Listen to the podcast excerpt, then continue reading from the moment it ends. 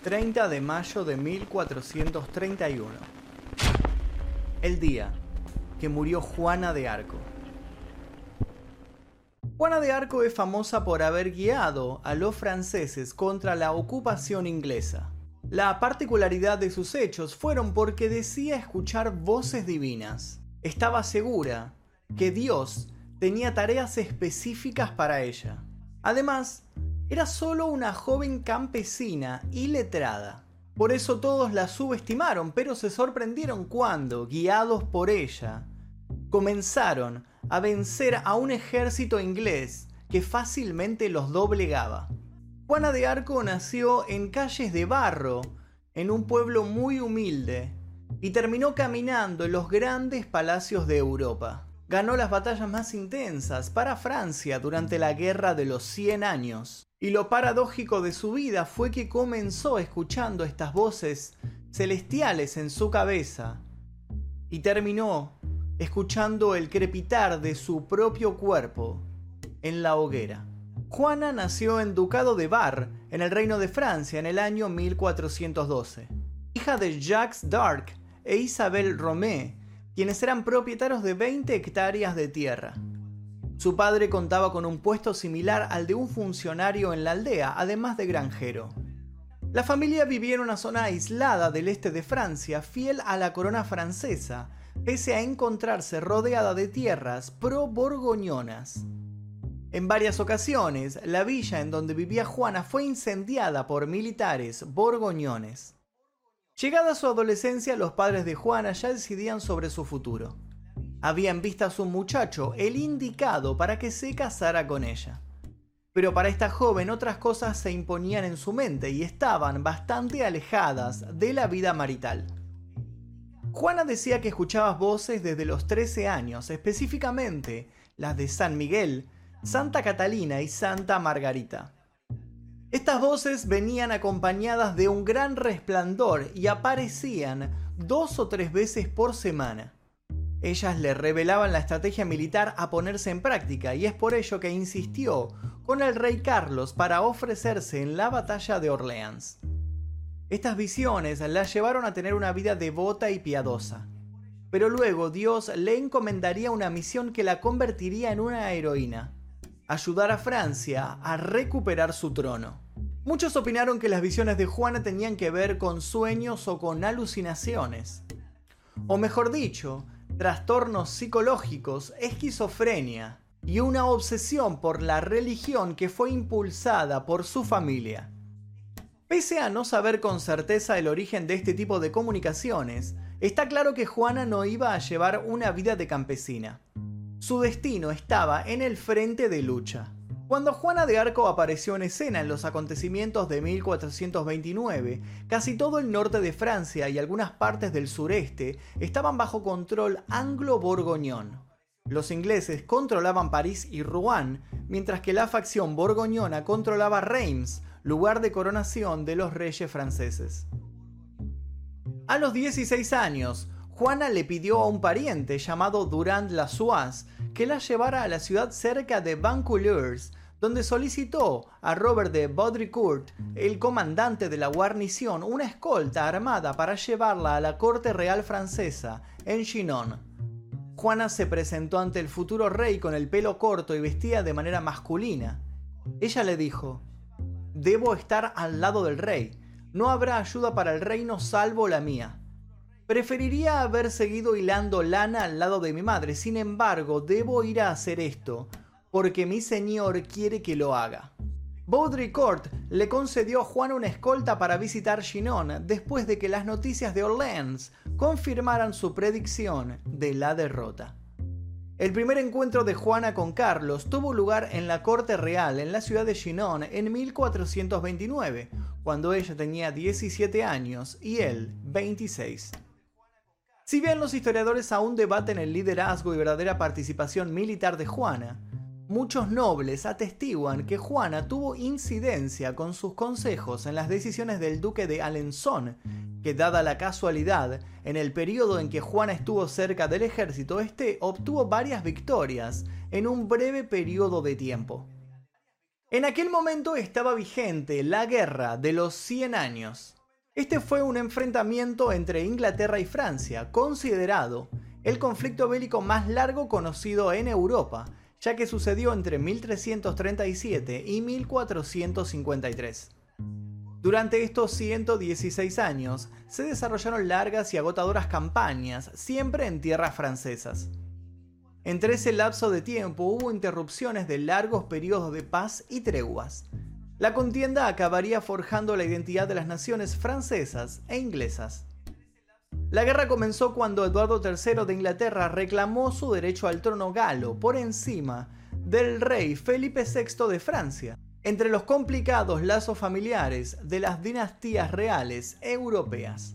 Además del poder estaba en juego el control de la industria textil de Flandes, vinculado a Inglaterra por la importación de lana y el comercio de vino. Este conflicto bélico se llamó durante algunos años la Guerra de la Lana o la Guerra del Vino. En ese tiempo, cuatro sucesores de ambos monarcas heredaron el conflicto hasta la famosa victoria de la batalla de Castillon a favor de Francia. A partir de 1453 se redujo el dominio inglés en el continente y acabó con la esperanza de los monarcas británicos en el reino francés. Pero antes de que llegase el final de la Guerra de los 100 años pasó algo imprevisto. En 1422 hubo una seguidilla de muertes en ambos tronos de los reyes, ya que los monarcas murieron en un corto periodo de tiempo, dejándole el lugar a nuevos soberanos. En la parte inglesa, Enrique VI también se proclamó rey de Francia, porque, en otro lado, Carlos no había renunciado a sus derechos sucesorios. Fue en este momento cuando los ingleses se lanzaron de nuevo al ataque en tierras francesas. En 1428 cercaron la ciudad de Orleans. Carlos se hallaba completamente abatido y todo parecía indicar que los ingleses obtendrían la supremacía sobre los franceses, hasta que apareció una figura que cambiaría la historia, Juana de Arco. A los consejeros de Carlos les preocupaba que Juana fuese una hereje o una hechicera. La cúpula del rey no quería que los enemigos alegaran que su corona era un regalo del diablo. Para evitar estos dichos, se ordenó investigar sus antecedentes y además realizarle un examen teológico en Poitiers para verificar su moralidad. En abril de 1429, la comisión de investigación la declaró como una chica de vida irreprochable, una buena cristiana poseída de las virtudes de la humildad, la honestidad y la sencillez. Sin embargo, los teólogos no tomaron una decisión sobre las voces divinas. En su lugar, informaron al rey que había una presunción favorable sobre la naturaleza de su misión. En otras palabras, le creían pero no se querían hacer cargo de lo que sucediera en el futuro. Carlos se convenció pero no del todo y decidió poner a prueba a Juana. Pero sus consejeros le afirmaron que dudar de ella o abandonarla sin sospechar del mal sería repudiar al Espíritu Santo y ser indigno de la ayuda de Dios. Con el miedo y las dudas dejaron las posibilidades en manos de Juana, que había afirmado que ella podía levantar el asedio de Orleans. Juana llegó a la ciudad el 29 de abril de 1429. Juan de Orleans, líder de la familia ducal de Orleans, inicialmente la excluyó de los consejos de guerra y le negó la información al momento de enfrentar su ejército contra el enemigo. Sin embargo, su decisión de excluirla no impidió la presencia de Juana en la mayoría de las batallas. En 1429 Juana de Arco, bajo supuestas órdenes divinas, dirigió el ejército de más de 5.000 hombres franceses hacia Orleans. La llegada a la ciudad coincidió con un cambio en el ataque francés.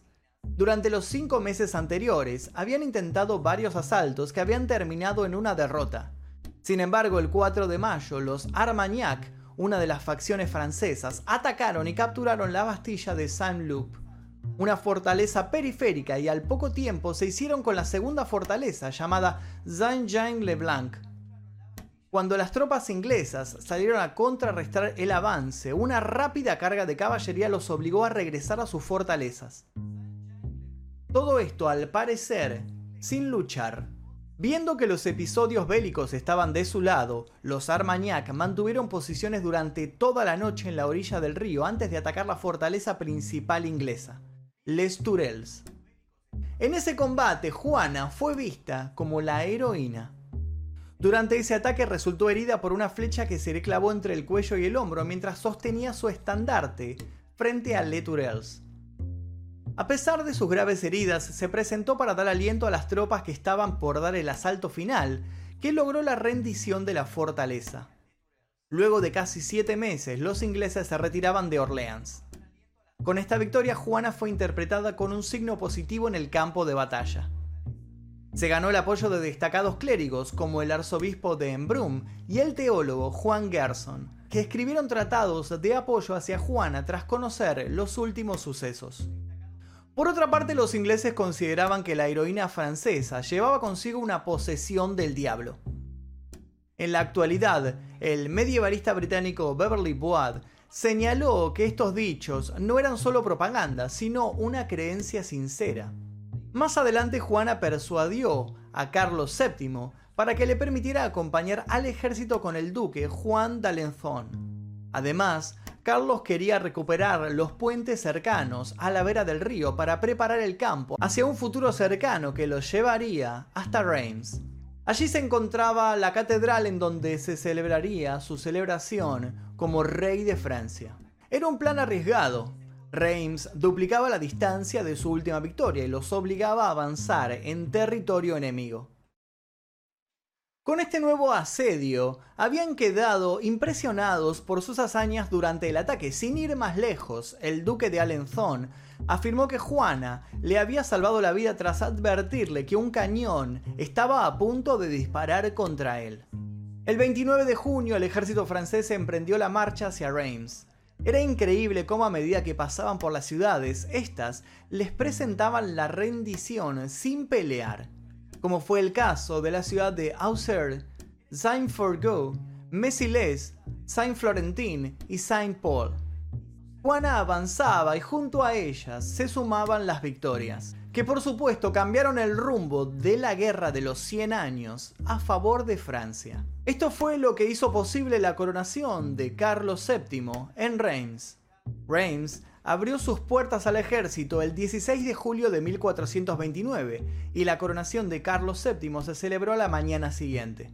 Por otra parte, Juana y el duque de Alençon siguieron su camino hacia París.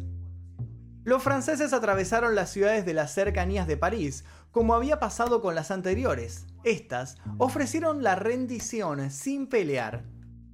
El asalto francés a la ciudad parisina se produjo el 8 de septiembre.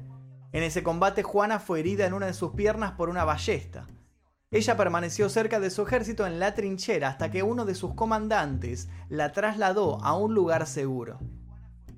De manera sorpresiva, a la mañana siguiente, los franceses reciben la orden real de retirarse. Los meses siguientes fueron variados a la hora de conquistar nuevas ciudades. El 29 de diciembre, Juana y su familia fueron ennoblecidos por Carlos VII como recompensa por sus acciones y la dedicación en el campo de batalla. Todos estos logros de Juana de Arco, o Juana la doncella, como ella se hacía llamar, pasaron en cuestión de meses. Esto hizo preguntarse a grandes historiadores cómo una niña casi analfabeta llegó a posicionarse en un lugar tan importante en la historia de Francia.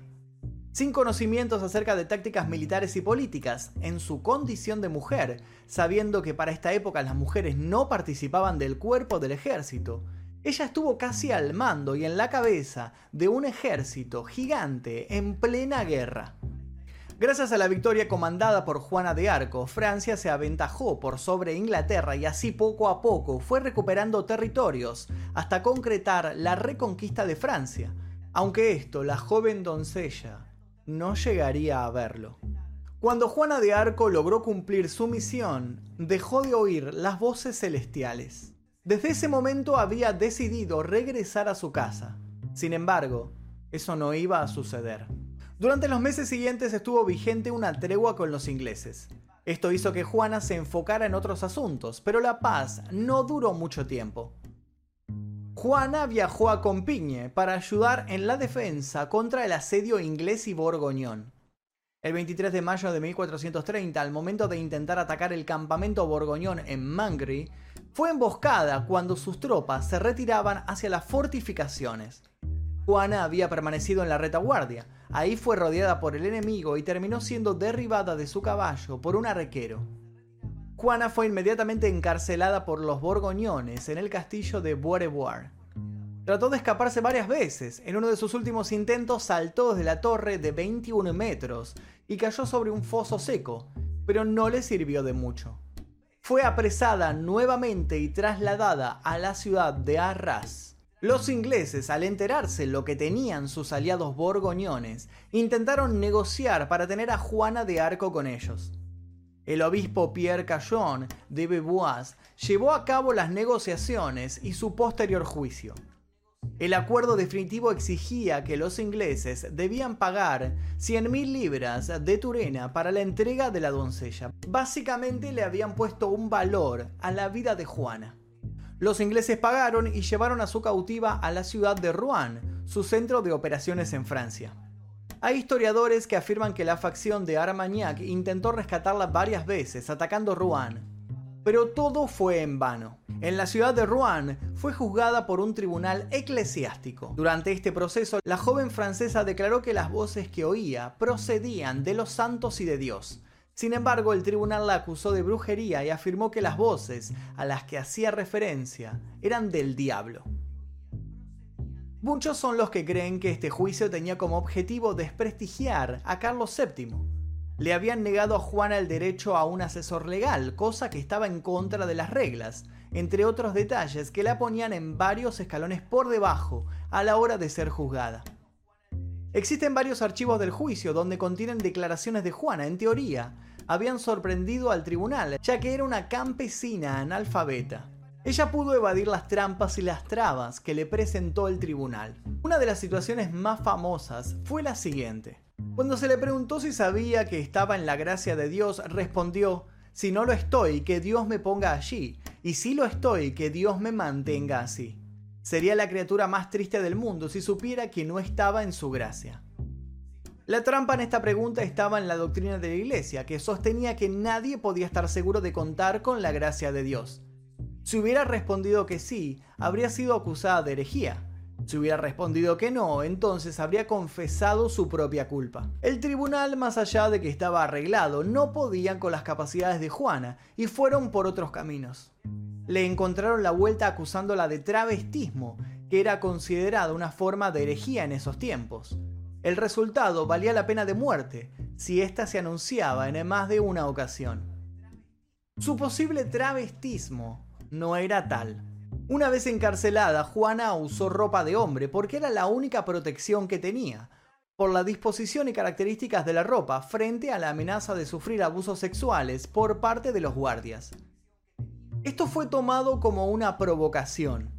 Se terminaron agarrando de este hecho a falta de valor para condenarla a muerte. El 30 de mayo de 1431 fue el día que Juana de Arco fue quemada en la hoguera. Su último pedido fue que le sostuvieran un crucifijo ante ella al momento de su muerte. Un soldado inglés fabricó una pequeña cruz que ella colocó enfrente de su vestido. El fuego se llevó su cuerpo, pero los hechos en vida que había realizado se mantendrían hasta la actualidad. Los ingleses desparramaron las brasas de su cuerpo carbonizado para que nadie pensara que había escapado. Quemaron sus restos dos veces más para reducirlos a cenizas y así eliminar la posibilidad de que se recogieran como reliquias. Las cenizas fueron arrojadas al río Sena. La Guerra de los 100 años siguió su curso unos 22 años más. Juana no pudo ver a Francia victoriosa cuando recuperó todos los territorios ganados por Inglaterra. Una vez que la paz llenó las tierras que aún se mezclaban con la sangre de la guerra, se abrió un nuevo juicio a favor de Juana de Arco. El tribunal llegó a la conclusión de que técnicamente Juana había sido asesinada por una cuestión de vestimenta. Paradójicamente, el 7 de julio de 1456, la declararon inocente. El Papa Benedicto XV la canonizó como santa de la Iglesia Católica Romana el 16 de mayo de 1920. Y hasta aquí la historia de Juana de Arco, espero que les haya interesado.